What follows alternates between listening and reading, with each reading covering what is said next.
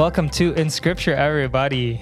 Glad to be here. I want to tell you guys a little fact. Today is actually my wife and I's official anniversary. Oh, congratulations. Oh, happy anniversary. Say congratulations. Um, June 21st is kind of a cool date now, if I think about it, because um, did you guys know it's the longest day of the year? yeah, because it's uh, summer solstice. So it's it's the first day of summer, longest day of the year, and it's almost nine o'clock right now. And I think you could still walk around outside and kind of see in front of you, which is pretty cool. Your typical Russian would say that summer started 21 days ago. Yeah, they would say, what is it, Beginning May? June. or June? Yeah. Basically, as soon as a month starts. Yeah. Same with spring, right? March. Fall, spring, spring. December. Yeah. Everybody has different ways. I will say this when we were in Europe, I don't know if that's when we went, maybe not. But it was 10:30 and you could walk around in Paris and it's brighter than it is out there right now. Yeah, It's like I've been it's s- like it feels like almost that seven o'clock time when it's kind of like the sun's kind of going down. It's really weird. And then you look at your phone and it's like 10:30, almost 11 at night, and it's still fully bright outside. Yeah, the further north you are, the longer it's light outside. it's kind of a uh, surreal experience. But um, and I uh, reason I brought up our anniversary today is because um, I was listening to our last last podcast and um, I think there was there was a lot of ideas shared. And um, I don't know, have you guys spoken with your wives about it yet? Did they listen to it? Not yet. It just came out today. So Oh, that is true. it's been, uh, Well, when this episode drops, it'll be like two weeks or three weeks already. yeah, it'll be two weeks from now. But Everybody answer yes. yes. Um, I don't think my wife has listened to it at all yet, but um, I listened when I was listening today. I was like, I was thinking that we we had some we we went in a lot deeper than I thought we would, because Mark's questions were pretty basic. We were like, "Let me tell you something." in my seven years, yeah, it was pretty cool. Um, but going forth, I was just thinking about you know David and Abigail and uh, the, the how cool that story was, and um, I tried to think back in my life. I'm like, did we? Did I ever remember hearing like about David and Abigail at all? Do you guys have you guys had any fond memories of hearing about it? Not in Sunday school. Uh, I think I might have heard a sermon on it once or twice. I don't think I've ever heard It's of very. It's not a very common topic. We did it with our youth for the Trials of the Heroes. One of the days was David, and that's the story we covered. Yeah. So, but I think that was the first time I remember reading about that story, or at least maybe I've heard it before. I just never, it never like clicked to me, or Yeah. I mean, I don't know why there wouldn't be more sermons on it. It's such a perfect little story. Like, it's not too much. Yeah. It's just enough to like summarize and have a good moral to it, a good lesson. Well, I think even for for for relationship purposes, Mhm, I think that mhm. was like, I think God provided like a perfect part of Scripture. Mm-hmm, mm-hmm. Is there not a perfect part of scripture? This one was like to the topic, perfect. You know, but anyways, I was just I just thought it was pretty cool. You trying to jump ahead, Serge? Verse five. we went over verse five. Hmm? Hmm? James four. Yeah. Yeah. we Oh, you guys did? That's where we wrapped up last week. Oh, nice. Where have you been? Huh? I don't know. Yeah. So, um, and w- basically, James, s- same thing. There's so much information uh, packed in every two, three verses, and there's so much to think about. And when we go into James, I mean, I remember last episode we talked about um, kind of those wars and fights among us and those quarrels that people have, um, the strife. People are not only looking at others differently, um, but their relationships are ruined. And James says it all begins with you. If you have strife inside your heart, in your life, inside of you brewing up, you will take it out on others. And he mentioned some things and that we talked about. Um, most of it is the desire for pleasure, and we talked about where that really stems from. Because pretty broad, uh, couple words because it could mean a lot um, but it ultimately brings to the same thing. When you have desire for pleasure, um, thinking fleshly, you will be in strife with others who aren't. And then we kind of are moving in forward into really, James kind of opens up this humility um, humility and what it means, and also what it means to resist and to submit. And Vlad is going to start us off with some scripture. Yeah, I think I'm going to start with five um, because it kind of ties in. this we are talking about here about friendship with the world and makes himself an enemy with God. And then I'm jumping in at verse five. Or do you suppose it is to no purpose that the scripture says he yearns jealously over the spirit that he has made to dwell in us, but he gives more grace? Therefore it says, God opposes the proud, but gives grace to the humble. Submit yourselves therefore to God. Resist the devil, and he will flee from you. Draw near to God, and he will draw near to you. Cleanse your hands, you sinners, and purify your hearts, you double minded. Be wretched and mourn, and weep. Let your laughter be turned to mourning, and your joy to gloom. Humble yourselves before the Lord, and he will exalt you. Do not speak evil against one another.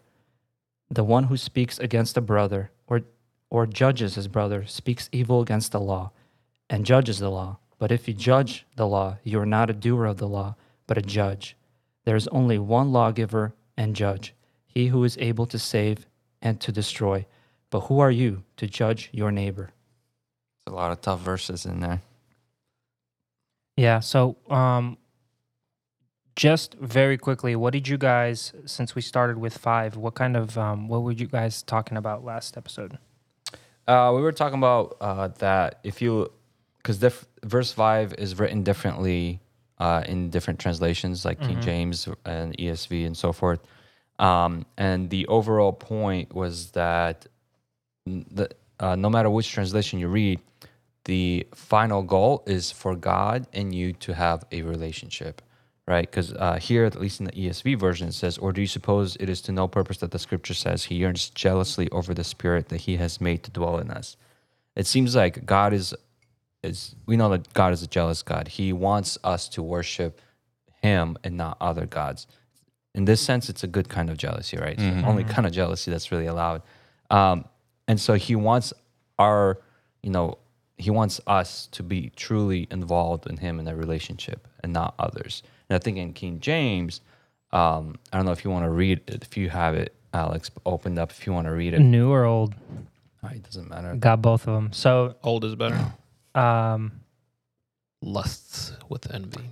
yeah, old. I have uh, KJV here. It says, um, "Do ye think that Scripture saith in vain, the Spirit that dwelleth in us lusteth to envy?" So, Yeah. So it sounds like in, in that one, it sounds like you're coming. You're. It's written from the human perspective, whereas in ESV, it seems like it's written The from human God's spirit. perspective. Yep. But it seems like they're making the same point: is that the spirit in us, God wants us to have a relationship within us. He put that into us. Yeah, he Mhm. put that in because we're made in His image, um, and that was what we wrapped up last night, or not last night, last week, last episode. That's what we wrapped up with.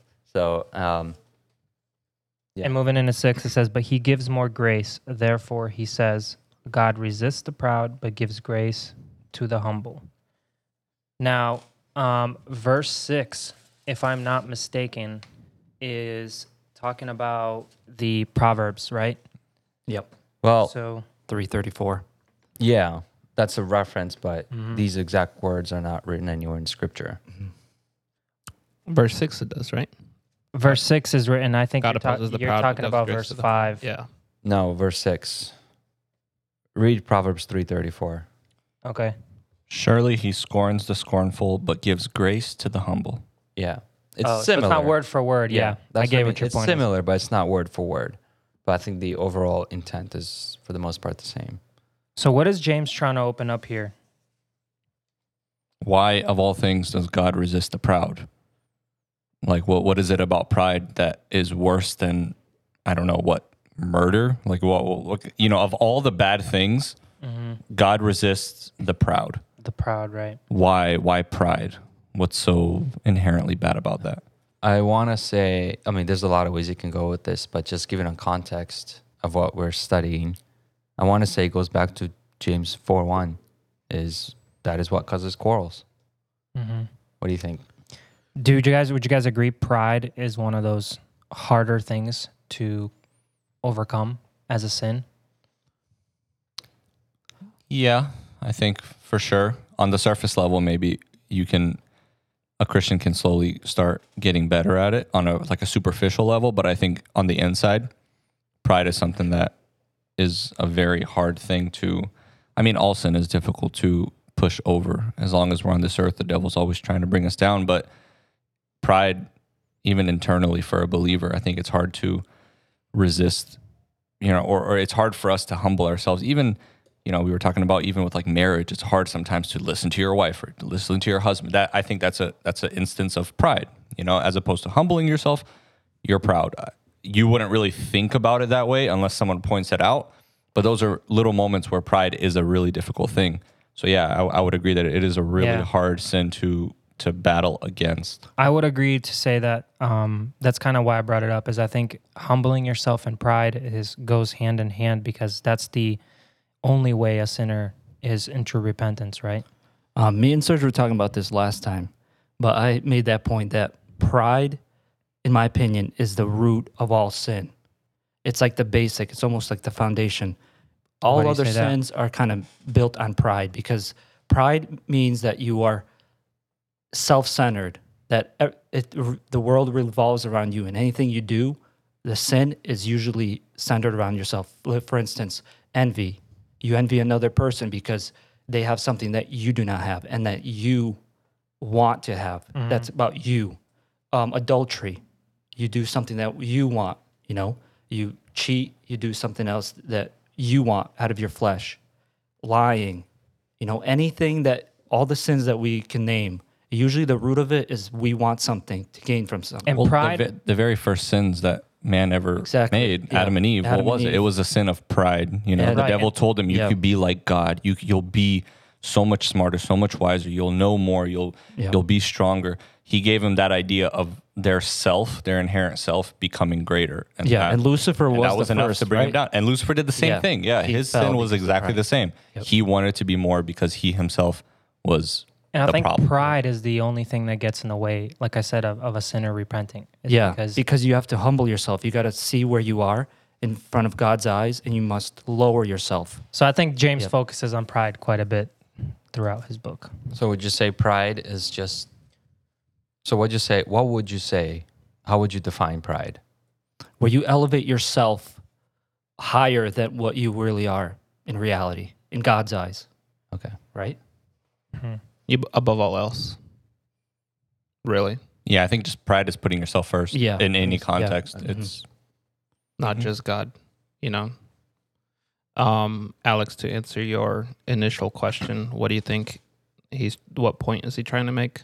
I don't think it's about pride. I think pride plays a big role here, but I think the point he's trying to make is in the beginning of verse six, he kind of gives it off saying, but he gives more grace. So he's talking, yes, about us as sinners. And I think that's where he's leading off with verses four through 10. He's talking about our wretched condition and how we ought to turn to him. But here he begins off and talking about God, where he gives more grace. Yeah, we are sinners. We are sinful in our- in our nature. Um, And we, therefore, I think if you look at verse four, where he says that um, friendship with the world is enmity with God, and like you know, it's like saying you can't, you can either do one or the other because God is at war with the world, and therefore, if you are a friend with the world, therefore you become an enemy of God. And then so he kind of gives it's like the bad news, right? When we talk about um, when we share the gospel, we give him the bad news first, but then we give him the good news. So he's saying here's here's the bad news that our actions and the things that even he's pointing out here, I think specifically to the church, saying that these things are rooted in sin, and therefore um, it leads us to be in a, a, such a position before God where we are enemies with Him. Um, and then he says that's why he goes on to talk about how he yearns jealously for us because he has this relationship with us. And then he concludes the good news is, but he gives more grace.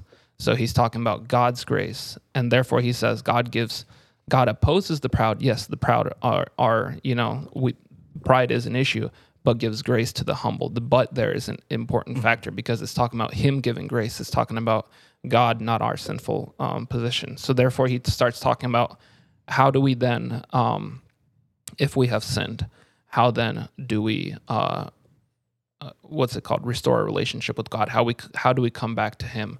And I think it's important the fact that he does point out again. I'm pointing it to it again, but where he talks about he gives more grace is the fact that we do have a way to come back. He's elevating God on such a pedestal where at first I think yes, we are prideful, we are sinful, and he lays it out clearly how wrong it is. But then he also puts God above that. He says, even though we are sinful, God is gracious. And he's gracious to the point where he gives even more grace than what our sin um, has led up to. So therefore, he covers our sin with his grace.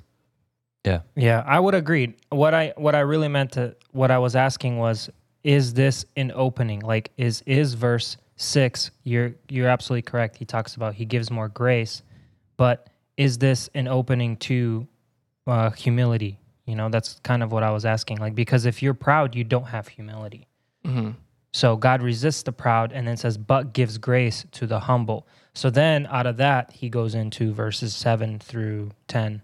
Maybe Yeah, my I question. think I think he talks about like seven through ten, how to achieve that grace, Right. How to how to get that favor from God or that grace. Obviously, we don't deserve it, but he there um the Bible does tell us that in order for us to be forgiven of our sins, we have to repent, and to repent means to turn away. Yeah. Yeah. Like verse But yeah. 7 says to submit, right? Yeah. Yeah. Submit yourselves to God. Um, when I saw verse 7, I don't know, would you guys agree with me? I think it says, therefore, submit to God and resist the devil. So I see two key words is submit and resist. And when I was kind of thinking about it, it's like um, it's making you do two complete opposite things, right? Submitting and resisting obviously are two opposites, but you can only do one towards one side. I don't think you can submit, you know, foolishly as humans, we think we can submit to both in a little bit and get away with it, but I don't think there's any of that. I think it says you either you need to submit to God and resist the devil.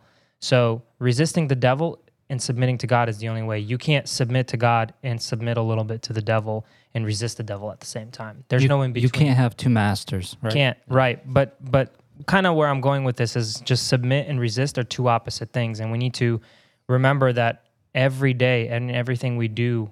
Um, James kind of reminds us here that we have to um, submit only to God and resist only the devil. I want to emphasize the fact that he James calls the people, the church, to submit. This is a call to action that you have to make on an individual level. This is not something that the pastor can do for you. This is not something that your wife or your family member can Yeah. do for you. This is not something that God could even do for you.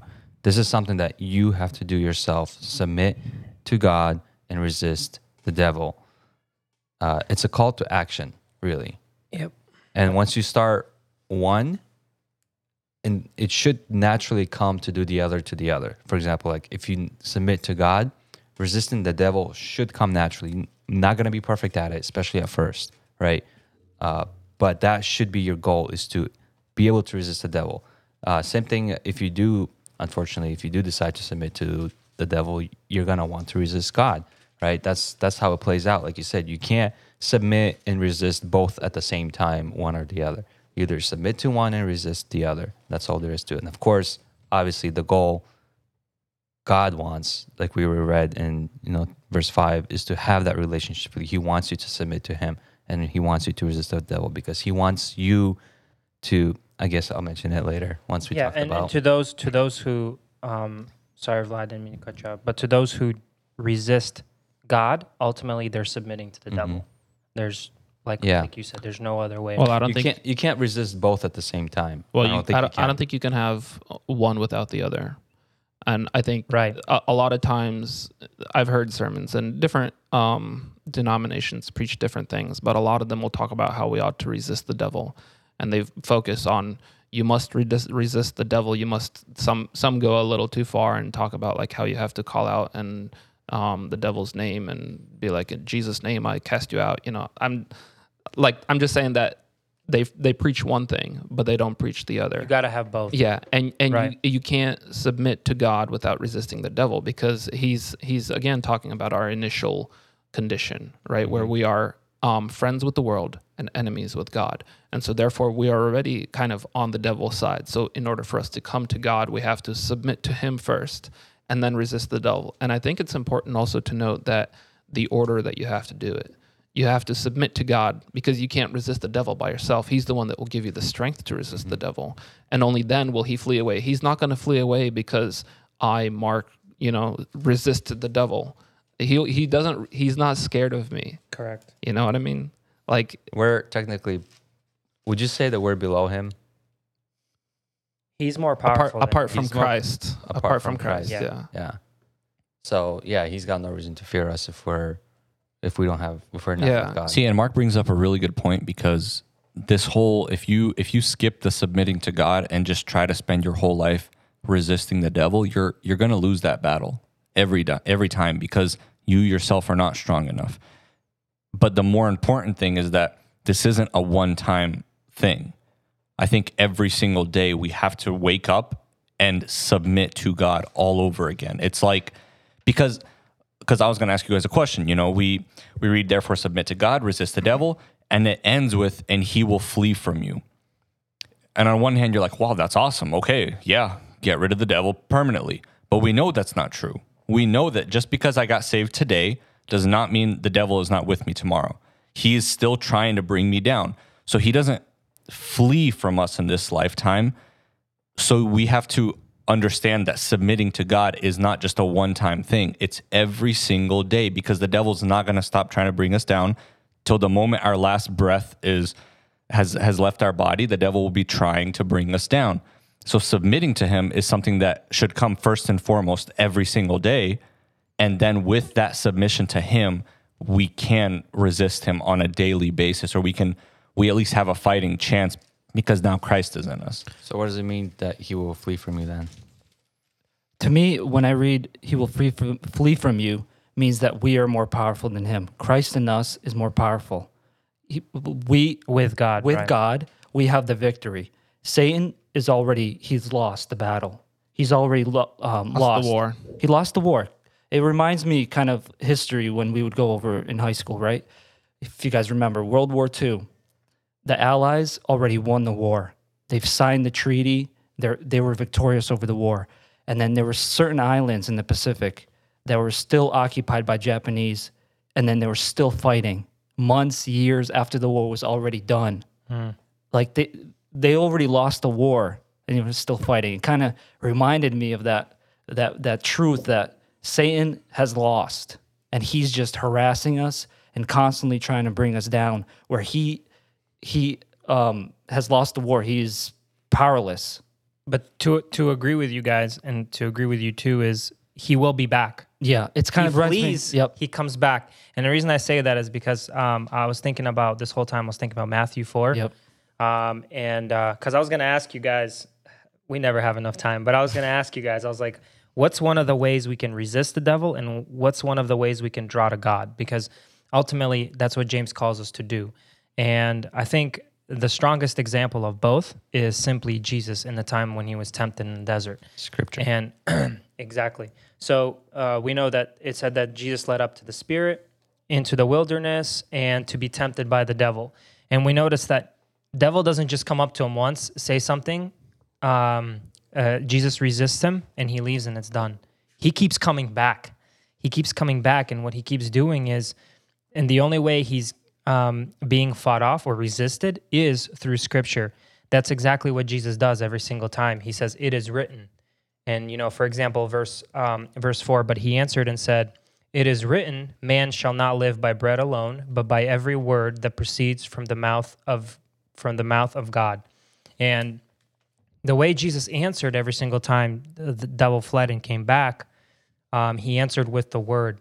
And in, in First Peter, it talks about um, it talks about saying that uh, verse eight. It says, "Be sober, be vigilant, be uh, vigilant." because your adversary, the devil, walks about like a roaring lion, seek, seeking whom he may devour. Resist him, steadfast in the faith. That's the way to resist him. But going along to what you said, to what James writes, submitting to God is the ultimate first step because without God, we can't resist him. Without his word, we can't resist. Submitting to God is also meaning to resist the devil because when you submit to him, you have to submit to his law and submit to his ways. And he calls us to specifically live a holy life, which then to turn away from sin, to turn away from evil. So the act of submit, submission is Mhm. actually also, uh, I A guess, resistance. a resistance. yeah. Just to, I know this phrase is tossed around a lot. Submit yourselves to God, but what does that actually mean? Um. Well, I'm glad you asked that, Serge. To be obedient. I think If those who love me obey my commandments. Yeah. It's to humble yourself. It reminds me, I think Mark will um, appreciate this example. It's like when you come to a gym and you hire a coach or something, right? And you're like, I want to get into shape. And then he's like, I need okay, to go do to the this. Gym. Or any example, you know? And it, you Little need to known do, fact: Mark is a personal trainer. like five There it is. years ago, dude. That's why I brought it up.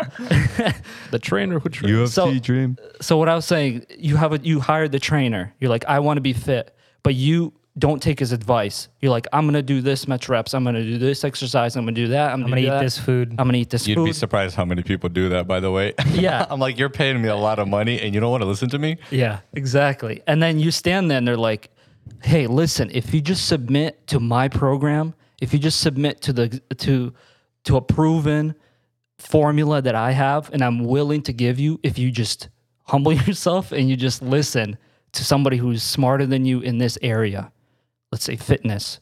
Once you submit yourself to that and his leadership, that's where the gains begin. That's where you have progress.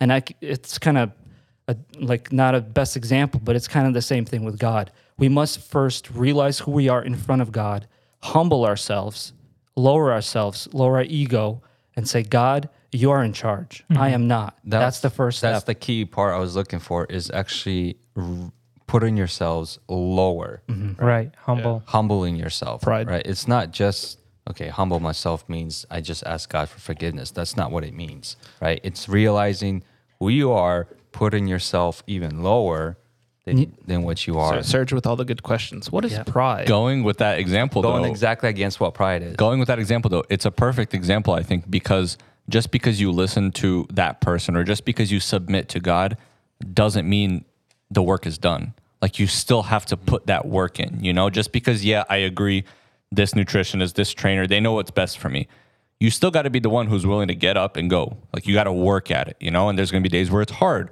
there's going to be days where there's a lot of resistance but you got to keep going and same you- thing with this like yeah i wake up and i submit to god but I still need to go out into this world and like I need to work. I need to be willing to like if a something bad comes on the radio, I need to be willing to turn it off.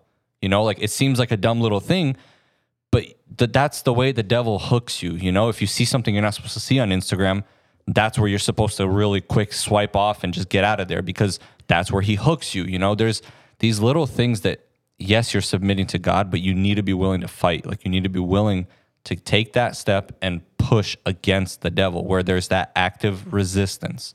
it's a perfect segue to the next verse. I don't think Mark was done. Unless Mark has Hey, I got something to say too. Come on, Go, guys. going on, going on with the topic of a continuation. Uh, I think sometimes when you achieve your goals, you can't be lax. You know, you you have to continue because it's like you know, if you go again with the bodybuilding, you know, you got your weight goals in line. You know, your muscle mass is on point, and then you're like, I'm gonna go celebrate. And then you get married and gain 50 no, I'm- pounds. I'm, gonna go celebrate and eat this huge like cake. I was gonna say cheesecake, but I don't know. Um, but going on to the next verse, like you said, uh, one thing that I wanted to point out here, um, that I, I agree that a conti- a continual submission towards before God and a resisting of the devil is what we ought to do in our life. But I think here, in the context, it, he is talking about a full repentance and turning away in order so that way we may gain God's grace. And I think it's it's like a,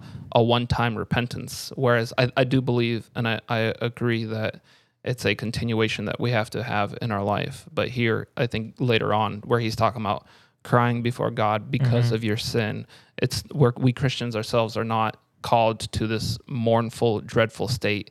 And the devil fleeing is a uh, liberation because uh, we were friends with the world and enmity with God. And then when we submit to to sin. God, yeah, exactly, we are free now. And I think Romans talks about how we are no longer slaves to sin. And so there is a liberation where we can, um, with joy, submit to God and do things. But yes, we ought to be guardful. We ought to be watchful of what we are. I mean, what we do, uh, where we are with our state um, with our walk with God. Yeah, which Amen. like Mark, I mean, sorry, Vlad already said, this really ties into verse 8 because, like we already said, verse 7, submitting yourself to God is the first step, right? Resisting the devil is the other step. There's more steps, right? In verse 8, he says, Draw near to God, and he will draw near to you. Cleanse your hands, you sinners, and purify your hearts, you double double minded. There's still several things to do, and this is all part of the process of sanctification, right? God wants us to be holy, like you already said, Mark, right? Uh, I think in either Exodus or Leviticus, he says, Be holy because I am holy, right? We're all trying to conform to the image of Jesus Christ, um, which scripture calls us to do. And for to do that, it means to submit yourself to God. It means to uh, resist the devil. That means to constantly draw near to God. It means being indulged in scripture, indulged in prayer. Um, it's not just a one-time thing. It's a everyday lifestyle. Do you Would you think agree? these are separate, or do you think that it could potentially be under submitting to God as an umbrella? Yeah, drawing near, I think, is part of submitting as well. Yeah, I think it's it's definitely. I, I don't know if you say like Because like that was my question. thing, How do you or- draw near? What does drawing near to God mean? And I think one of the notes I wrote down was it's kind of starting or opening, um, beginning that relationship with God. And a lot goes into having a relationship with God. The most important thing is um, communication with God. And I was going to bring up Psalm, uh, which one? Uh, Psalm 27, verse 8. Uh, when thou saidst, Seek ye face, my heart said unto thee, Thy face, Lord, I will seek. So seeking God's face um, is same going along with um, draw near to God. The one way you do that is by prayer. Well, we talked about that God wants a relationship with us, right? Back in verse five. Yeah. So what? Think about a relationship. What is that? Right? It's two people with like interests, Communication. communication, Right. doing what's best for the other party, right? And humbling yourself is one thing we talked about. Yeah. Yeah. the way I and you guys can you know pitch in, correct me if I'm wrong. The way I see a relationship, you know, how how does one have a relationship with God? And you know, this whole idea of drawing near to Him and He will draw near to you is the same way. God talks to us most of the time. Uh, maybe not most, but a lot of the time is through Scripture, right? We talk to God a lot of the times is through prayer. There's our two way communication. Yep. You can't just only pray, right? Because how do you know what to pray for then? Only your needs? But there's so many, so much more things that God wants you to pray about. Seek his answers. He want He calls us to pray with thanksgiving. He want uh, He wants us to make our requests known. He wants us to pray with forgiveness and so many other things. He wants to tell us so many other things, right? Don't just rely on, God to speak to you in your dreams. Uh, you know, it's a whole different subject. Don't just rely on God to just speak through uh, pastors or sermons or whatnot a lot of times he's going to talk to you one on one through when when you're talking through scripture. At least that's my experience. I don't know about you guys. You guys can pitch in. But when we talk about drawing near to God and establishing a relationship with him, that's what I envision is you putting away all the things that can hurt that relationship, right? Meaning specifically resisting the devil and you indulge yourself in scripture, the lifestyle. Like for me, uh, Romans 12, 1 and 2 is really the most, is a really good uh, kind of supporting fundamental verse for this is tra- transforming of your mind when you um, accept Christ, when you submit yourself to God. You change. You're a new creation, right?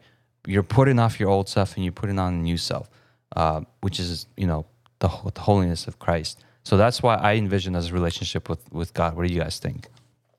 Um, I'll go last. Um, I wanted to just, I'm going to answer your question, but I want to just back up a little bit right here. Resist the devil and he will flee from you. Resisting alone is not enough. You can be on Instagram, you'll be like, oh, you're resisting Why does temptations. Instagram keep coming in? Because it's a big topic of our day, right? Popular nowadays. It's a b- any any Take temptation, right? TikTok. Take any TikTok's work. temptation. You can resist, but that's not enough, is it? Because it'll come back. Exactly. And what does it say? back. What does it say next? Draw near to God. That's the next step. That's the next step in the formula. You can't just resist because he will keep coming back and you will eventually you'll be worn out to the point where you will fall. So that that's the next word. Draw near to God and he will draw near to you. It's interesting. I wanted to bring up another point. Um, and he and he um, draw near to God, and He will draw near to you. In the Old Testament, there was no drawing near to God. Right, Mountain of Sinai, do not come close, or you will die. Only the Levites did. Right, or Moses, the burning Well, bush, the burning only- bush. Right. Well, only the Levites were allowed into service in the temple. Right. But go on. How, yeah, we how, got Right, it. so how like are they the- allowed is the question. So the normal person, Grace. right? Hmm? Could Grace not and mercy. Washing themselves.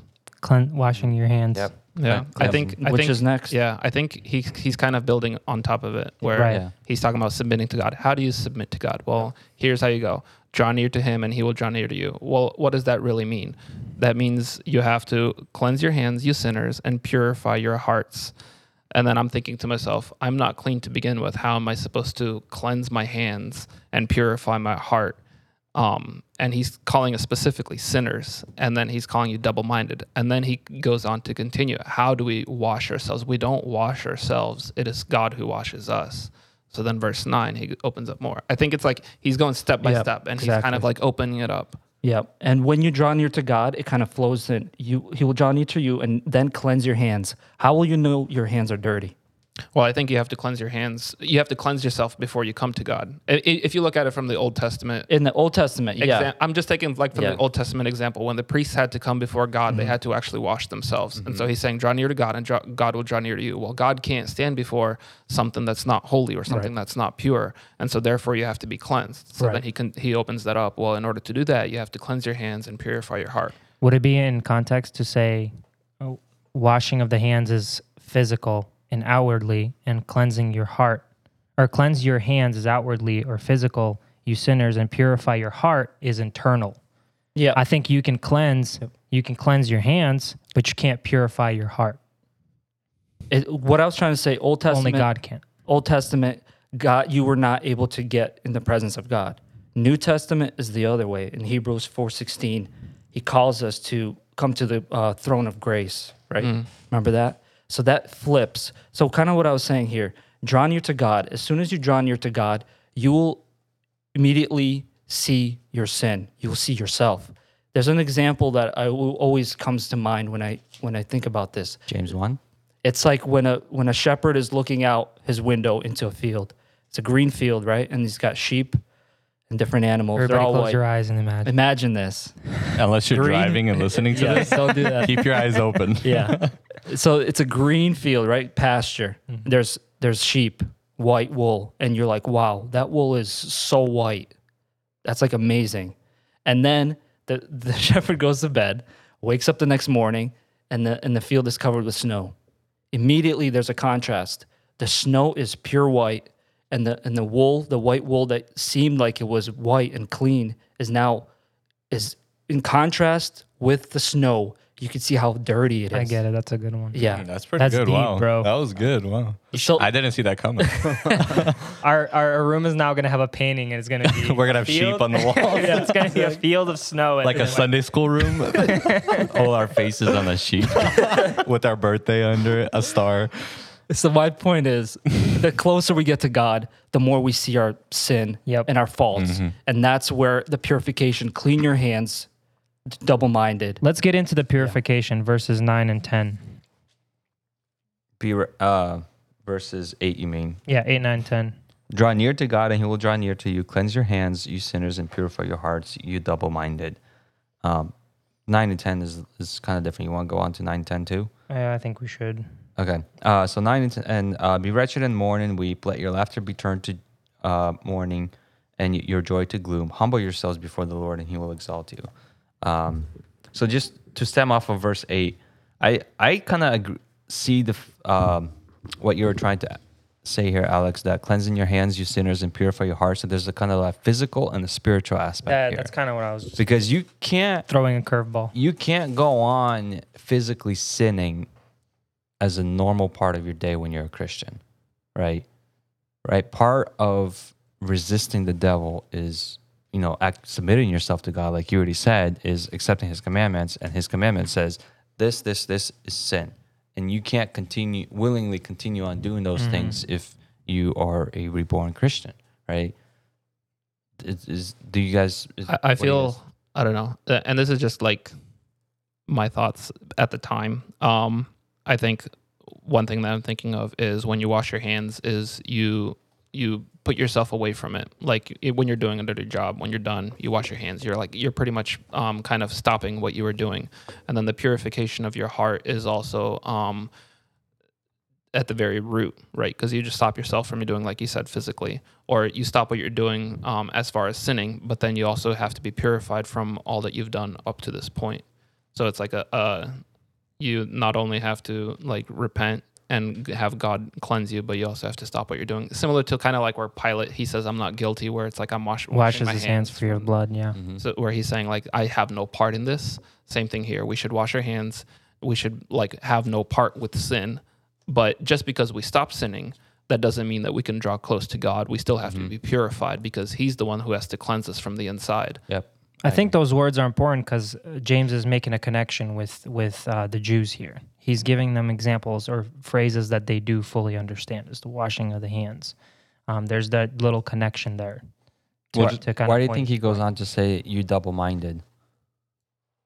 Um, double-minded. I think we spoke of earlier in the past chapters, um, because oftentimes he's he's bringing into account here that you can have that you can think both ways, or you think that both ways are are accomplishable, or both things are accomplishable either by you, or that you can have a you can have a submitting to God and and submitting a little to the devil. You know what I mean? Well, a big a big part of chapter one we talked about was you know not just being hearers of the word but doers, mm-hmm. and I'm, I'm assuming he was writing this because that was an issue. You know that there were Yeah. people who heard the word who maybe they understood what the word was and they understood who Christ was, and maybe they even on a superficial level they believed in it. But it's one thing to just know those things; it's another thing to do those things, to be a doer of His word. So maybe that's what he's referring to. These people are or you know because he's he's writing to the 12 tribes so it's it's a pretty broad spectrum but he's saying don't be double-minded in the sense that it's it's what we've been talking about this whole time that you can't just do one thing without the other you can't just Chapter submit to god right. Yeah. you can't just submit to god and not resist the devil you can't just like mark was saying just right now you can't cleanse your hands and not purify your heart like it goes hand in hand together so you can't be double-minded it's one thing you choose one path by not choosing God, you're automatically choosing the other side. And by choosing the other side, you're automatically resisting God. Like there is no middle ground. You have to be willing to acknowledge your sin. You know, and we're talking about this whole cleansing yourself. In chapter one, we read that perfect imagery example of the man who sees his own filth in the mirror. You know, we read in uh, chapter one, verse 22 and a little bit forward. But he, but be doers of the word and not hearers only, deceiving yourselves. For if anyone is a hearer of the word and not a doer, he is like a man observing his natural face in the mirror. For he observes himself, goes away, and immediately forgets what kind of man he was. That that right there is what what I think he's talking about. These double-minded people who they know the truth, they know what Christ did, and yet they do things differently. Or or there's there's always that like middle ground, hypocrites, whatever you want to call it. They're always trying to find that gray middle ground. They're trying to be prideful and believers, which won't work. You know, they're trying to have strife and war amongst each other and be believers, which doesn't work. These are all he's just he keeps bringing up these examples of double-minded people, and I think here he's just kind of like he's at the peak of this whole message where he's like, you guys need to repent and stop being double minded in any aspect of it. You can't be double minded. You can't, you know, be with sin and with God. You have to submit to Him, cleanse yourself inside and outside, and that's it. Like no more, no more of this jumping around. Pick one and stick with it. Yeah, chapter one, verse eight. He is a double-minded man, unstable in all his ways. I think that's that's where I was getting that uh, Mhm. That memory that we did talk about double-mindedness for a while. Right. Verse 10 Mm-hmm. Humble yourselves before the Lord, and he will exalt you. I think Well, verse nine, I wanted to cover too a little bit is um, because like, what's the significance?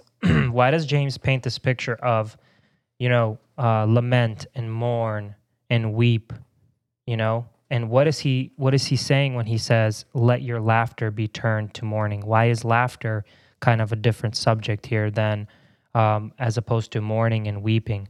And um, I, I was kind of like gathering my thoughts for this too. I think the most important thing is when you humble yourself and realize when you see the sheep in the field between the snow Oh yeah. when you see remember that. when you see how how um, much sin and how how dirty you are as a person right? All these sins. And you see um, the gravity of the sin. yeah all you can do is lament and mourn and weep. That's what brings ultimate um, uh, that repentance right? When you repent you are mourning you are weeping because you realize who you are how bad you were how terrible you are and how much you disrespected god you know your creator but then he kind of paints this picture and you guys can join me on this and, and interrupt anytime but he says that let your laughter be turned to mourning. You know why why is laughter all of a sudden this different thing? And i think it goes because laughter is usually for somebody that has a good time and not worried about looking at anything serious. He's just going Personal I got- ple- pleasure. got a yeah james is kind of like painting this thought on picture. Yeah. yeah go ahead. So my thought is just a little different, though, kind of on the same lines, and you guys can correct me if I'm wrong. so when I was reading this verse, I was like, "What does this mean?" Because it seems so random, right? You're talking about cleansing, you're talking about purifying, submitting, and then all of a sudden he's like, "Be wretched and mourn," right? Or lament. Let your laughter be turned to mourning and your joy to gloom. It's like, I'm turning to Christ. Shouldn't I be happy? I have eternal salvation now. You know, shouldn't I be happy? My sins are forgiving. And after some research, it, I, I guess it kind of made sense to me. What how I understand this is uh, what he's calling again. Remember, the audience here is Christian people, right? Saved people that have already supposedly accepted Christ and have seems like they have gone astray, or they have some some things that they need to work on inside themselves it seems like they're it's flipped of what they consider good and evil right it seems like they find laughter and joy and evil rather than god and whenever you- said like something serious as you know salvation and holiness and obedience to god to them that's like Ugh, i don't want to talk about that that's so sad Right. When you're in a state of laughter, you're Yeah. not thinking about or or for me, lamenting. for or me it's mourning, not just it's just not thinking about it it's like where do you find joy in right for us la- we should find joy in in god but here it seems like these people are finding joy in sin hmm. right that specific kind Just of interrupt area them, focus All right. So just interrupt no, no, no. I The agree. I agree. listeners can't see you raising your hand. You know that, here, right? guys. Right here, right here. Now, I'm Guys, just letting can you know? I'm next. Is, Just wait till we do start video. yeah, let's start a video. Um, so what I was gonna say, I do agree with you, Serge. That's a really good point. Laughter turn into mourning. We could look at it from another way. If somebody's taking sin lightly, right? So if someone's laughing, like, oh, pff, I'm not gonna do that. Yes, I was thinking about that too, Mm-hmm. and like a lot of um, shows that might we think like are kind of innocent, but not necessarily you know uh, spiritually beneficial for us. Hmm. Um, like I don't know about you guys, I remember watching the old school version of Superbook. Has anyone ever watched that before? You bring that up a lot. Super. Dude, when the new one Childhood. came, the new It's like one me came out. Disney all the time. I'm a Dis- Disney child. Uh, Disney, a good one, right? Supposedly it's got good morals in it, at least back then. Supposedly it has good morals. But right now as an adult, when I watch watch them, there are so many hidden messages that me as a kid that just like completely blew my mind. I never thought about them, never noticed them and everything. Right. And my parents didn't notice them. Well, there's a language barrier, but besides the fact, uh, we're like, Psh, it's just a cartoon. Huh? It's it's fine. The kids are So, whatever." so like what I was getting take at. Take it lightly, but then at the same time, there's like there's such a deep hidden message there that can impact a child for the rest of their life. Okay, now go ahead. You have my permission to talk. Yes, Vlad. No, what I was saying casually, if you say to a young person, you should abstain from relationships till you're married, you shouldn't watch R rated movies, you know, like th- sins that we take lightly, laughter, like, like I'm not going to do that. Or that's not sin. That's not a big deal if I go to an R rated movie. It's not a big deal if I'm, you know, using social media, doing stuff like that, you know, but laughter turned into mourning. So we're taking sin casually. And he's saying, no, sin is a mm-hmm. big deal. Right. Agreed. Do you agree and, with that? And and have you ever No. seen a prayer of a prayer of I'd like- repentance? Let's hear it, Mark. Have you Raise ever your hand, seen- Mark. Have you ever seen a prayer of repentance and somebody's laughing? I don't think the laughing is ever there. It's all like I said, like Mark is giving me. Let's get back into the context. That's why I- the um, next verse is humble yourself. Right. So lamenting and mourning is the natural reaction to realizing who you are. And that's why he says, let your laughter be turned to mourning, you know, and then your joy to gloom. And then he says, and how do you do that? By humble yourselves in the sight of the Lord, and he will lift you up. and he will lift you up not not those pleasures that you thought brought you joy. Not those pleasures that you thought brought you true laughter and happiness. Lift humble yourself to him and he will lift you up.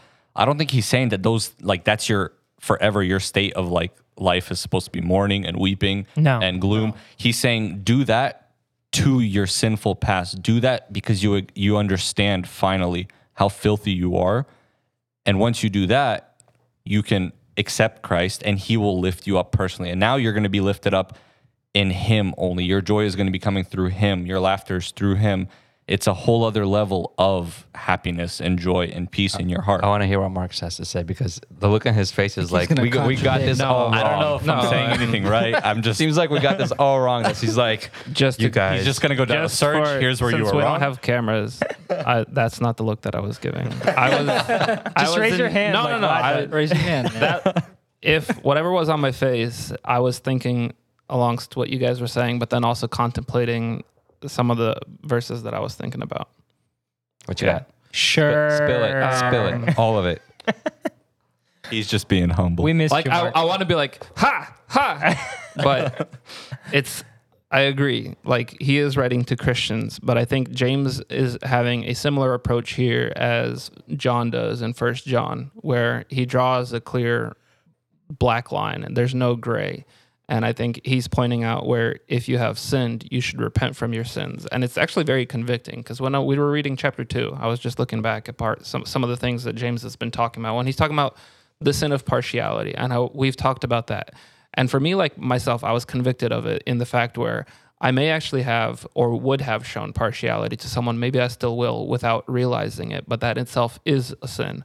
Um, but then he's talking about like quarrels that are actually coming between uh, members, but he doesn't call them like, oh, you babes, oh, you pups, you know, my little children, don't do this thing. He goes out on the offensive and he says, you sinners.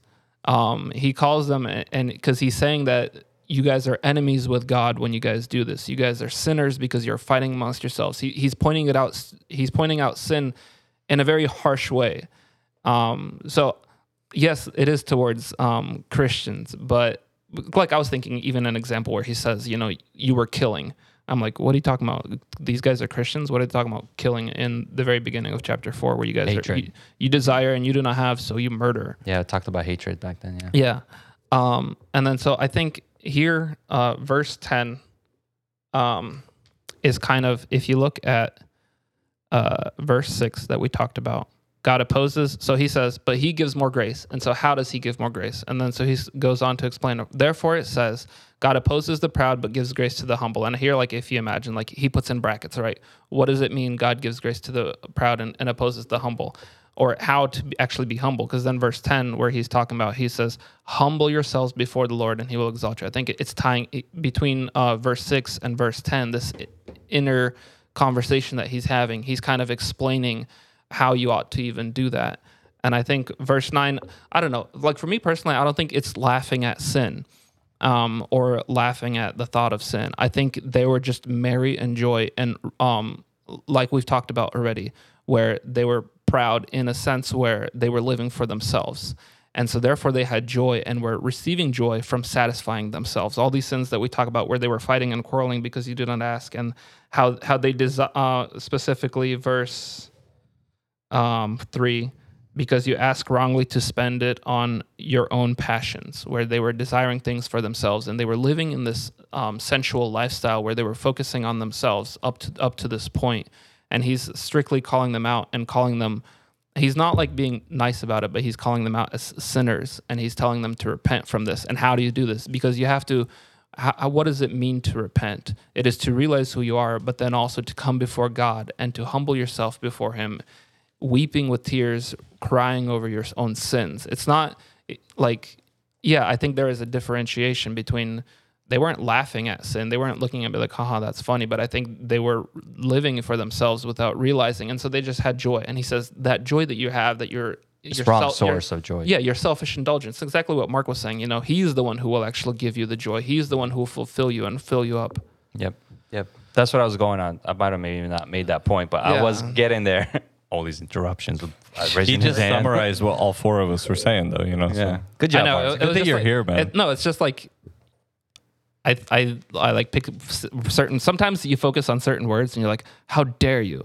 like you you turn to a Greta. You and know? this part, uh, this last part, How uh, dare you? in verse 10 where he says humble yourselves before the lord and he will ex- well mine says he will exalt you i think in yours it says he will lift you up right and to me that speaks uh, if you read all the scripture uh, there's a lot of verses about how we are the heirs to the kingdom of god right that is the uh, i believe the exaltation that he's uh, referring to is that it's it's a not just a spiritual exaltation it's a status symbol that we are heirs to a kingdom right that we don't deserve but we get it because of his grace and mercy and love if we submit to ourselves to god right by putting ourselves low he exalts us to heirs to a kingdom Yeah, that's an important point to make that this is lifting us up in the grand scheme of Yeah. things. It's not something that on this earth will we will necessarily like reap the benefits of, mm-hmm. you know, because if anything scripture tells us that if we decide to follow Christ, if we make that choice to submit to him, life is actually going to get worse for us. You know, we're going to be persecuted because of our faith in him. Life did not get easier for Paul. You know, it got worse. He was beat. He was he was whipped. You know, things did not get easier for these men of scripture. You know, and it and it shouldn't get easier for us. That lifting up is something that internally, I believe that we are lifted up. You know, we we get that pure peace and joy in our heart to the point where you know, praise the Lord, none of us have ever been whipped for our faith. But I would like to think that Paul, even in the midst of the worst of what he had to go through, he had peace in his heart. You know, tr- ultimately, he had that realization that Christ brings so much more and he was exalted in him. So I'm saying, like, there, I feel like there's almost, there is somewhat of a, a quote, quote, reward in it on this earth, but it's not the kind of reward we think of, you know, when we think of what this world has to it's offer not our end goal yeah, it's it's a reward that this world, people of this world wouldn't consider a reward. You know, people in this world think a reward is financial, a wa- reward is, you know, popularity or fame or something like that. We get that reward on this earth. I think being lifted up in him is a reward on this earth also, but it's internal. It's it's one that we understand going through the worst times of our life. I am at peace. I have joy. I have all I need because Christ is in me. But ultimately, that lifting up, that exaltation, that that chance that we truly get to be with him is what is ultimately our prize at the end of this this long fight, this long race. I love how you say that um, because it reminds me again of how verse six begins. But he gives more grace. I'm like thinking to myself, like just from this little study that we had, that that meaning in itself means so much, right? Because he says, "But he has more grace." Because even though we uh, um, are sinners and we, what we ought to deserve for our behaviors and for our actions is, you know, punishment and death, but he has more grace. And so, therefore, if we humble ourselves um, to him because he has more grace, he will exalt us or he will lift us up. And that, that just shows his grace again. It's just beautiful. I have a, uh awesome example I wanted to share. Go how for it. It kind of ties a lot of this in together. Um, the example of Christ, Philippians 2, like one of my favorite chapters. Um, specifically talking about how in the beginning of even chapter four, where there's fights within each other because they're selfish. Um, so then he begins. I'll just read one through uh, nine. So if therefore is so if therefore is any encouragement in Christ, any comfort from love, any participation in the Spirit, any affection and sympathy, complete my joy by being of the same mind, having the same love, being in full accord and of one mind. Do nothing from selfish ambition or conceit, but in humility count others more significant than yourselves. Let each of you look not only to his own interests, but also to the interests of others. Have this mind amongst yourselves, which is in your which is yours in Christ Jesus, who though he was in the form of God, did not count equality with God a thing to be grasped, but emptied himself by taking the form of a servant. Being born in the likeness of men and being found in human form, he humbled himself by being becoming obedient to the point of death, even death on a cross.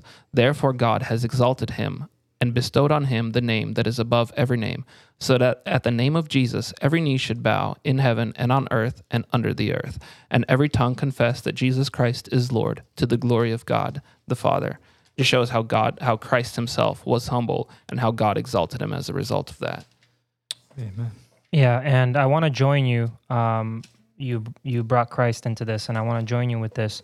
Um, James ends with um, calling us to humble ourselves, and that God will lift us up when we do. Um, calling that kind of like that, you need that repentance and uh, going to Jesus, like Mark already said. Jesus was here to call for repentance, and in Luke in Luke chapter five, um, when he's meeting Matthew, the tax collector, um, he mentions in verse thirty-two, he says clearly, "I have not come to call the righteous, but the sinners to repentance." And where I'm going with this is in Matthew. Um, you know, we were talking about when uh, Satan was tempting Jesus, right? This whole time, and then after after all that happened, um, Jesus began his ministry, and his first couple words of his ministry, of his uh, sermon, was repent, for the kingdom of heaven is at hand. And Jesus called all people to repent at all times. Um, that was his. That was one of his missions. That was why he was here. Also to heal, also to help, also to assist. But he ultimately, obviously, came here as an ultimate sacrifice for each one of us. But he had the same calling is to repent. And um, James kind of goes into that a little bit here today because that's the one of the most important steps I think as a Christian that you can do, and that's what Scripture calls us to do. Um, and if you're if you're you know thinking in, in in your life thinking about things you have going on, um, you might be a new Christian, or you might be what James is referring to and writing to. You might be an existing Christian. You might be a member of a church. maybe you didn't have a quarrel or a strife with somebody, but you see issues within you. Um, you have to resist the devil and you have to submit to God. Um, and, you know, we talked about today, it is not something that you just do once and you're good, you're covered. Although, ultimately, yes, you do win that fight with God. The, the war has already been won. God already won. We know that. Here on earth, Satan will return. He will come back. He will keep coming back to you. So you have to resist him every day. And how you do that is by submitting to God. Um, pray for your repentance, pray for your sins, really open up who you are, realize who you are. And by that, you will start that submission to God and you will draw near to Him. By prayer, He will answer your questions, He will teach you things from Scripture. And I think that's the whole um, kind of big picture of what real Christianity is. and, and James is kind of here, kind of like even a pastor, right? Writing to his church. He's he's writing to the people. This is the, the important things that we all need to work on. And he mentioned um, some of those. So we'll we'll end this podcast and um, we'll end in prayer. Amen. Amen. Thank you, Lord, for giving us this opportunity, for most importantly, um, coming to this earth and giving each one of us another chance. And we spoke of your grace, Lord, and James spoke of your grace, how through your grace, um, you still give us a chance. You let us submit, you let us uh, resist, and you help us resist the devil, Lord. And you open up so many doors for us, and ultimately, you uh, cleanse us. You, re- you help us see and realize how dirty we are, Lord, and you cleanse us and let us have that submission towards you. Let us draw near to you and always remember that the fight will never be over here, Lord, and only with you we can conquer. Thank you for all that you do for us. And we may be praised. Amen. Amen.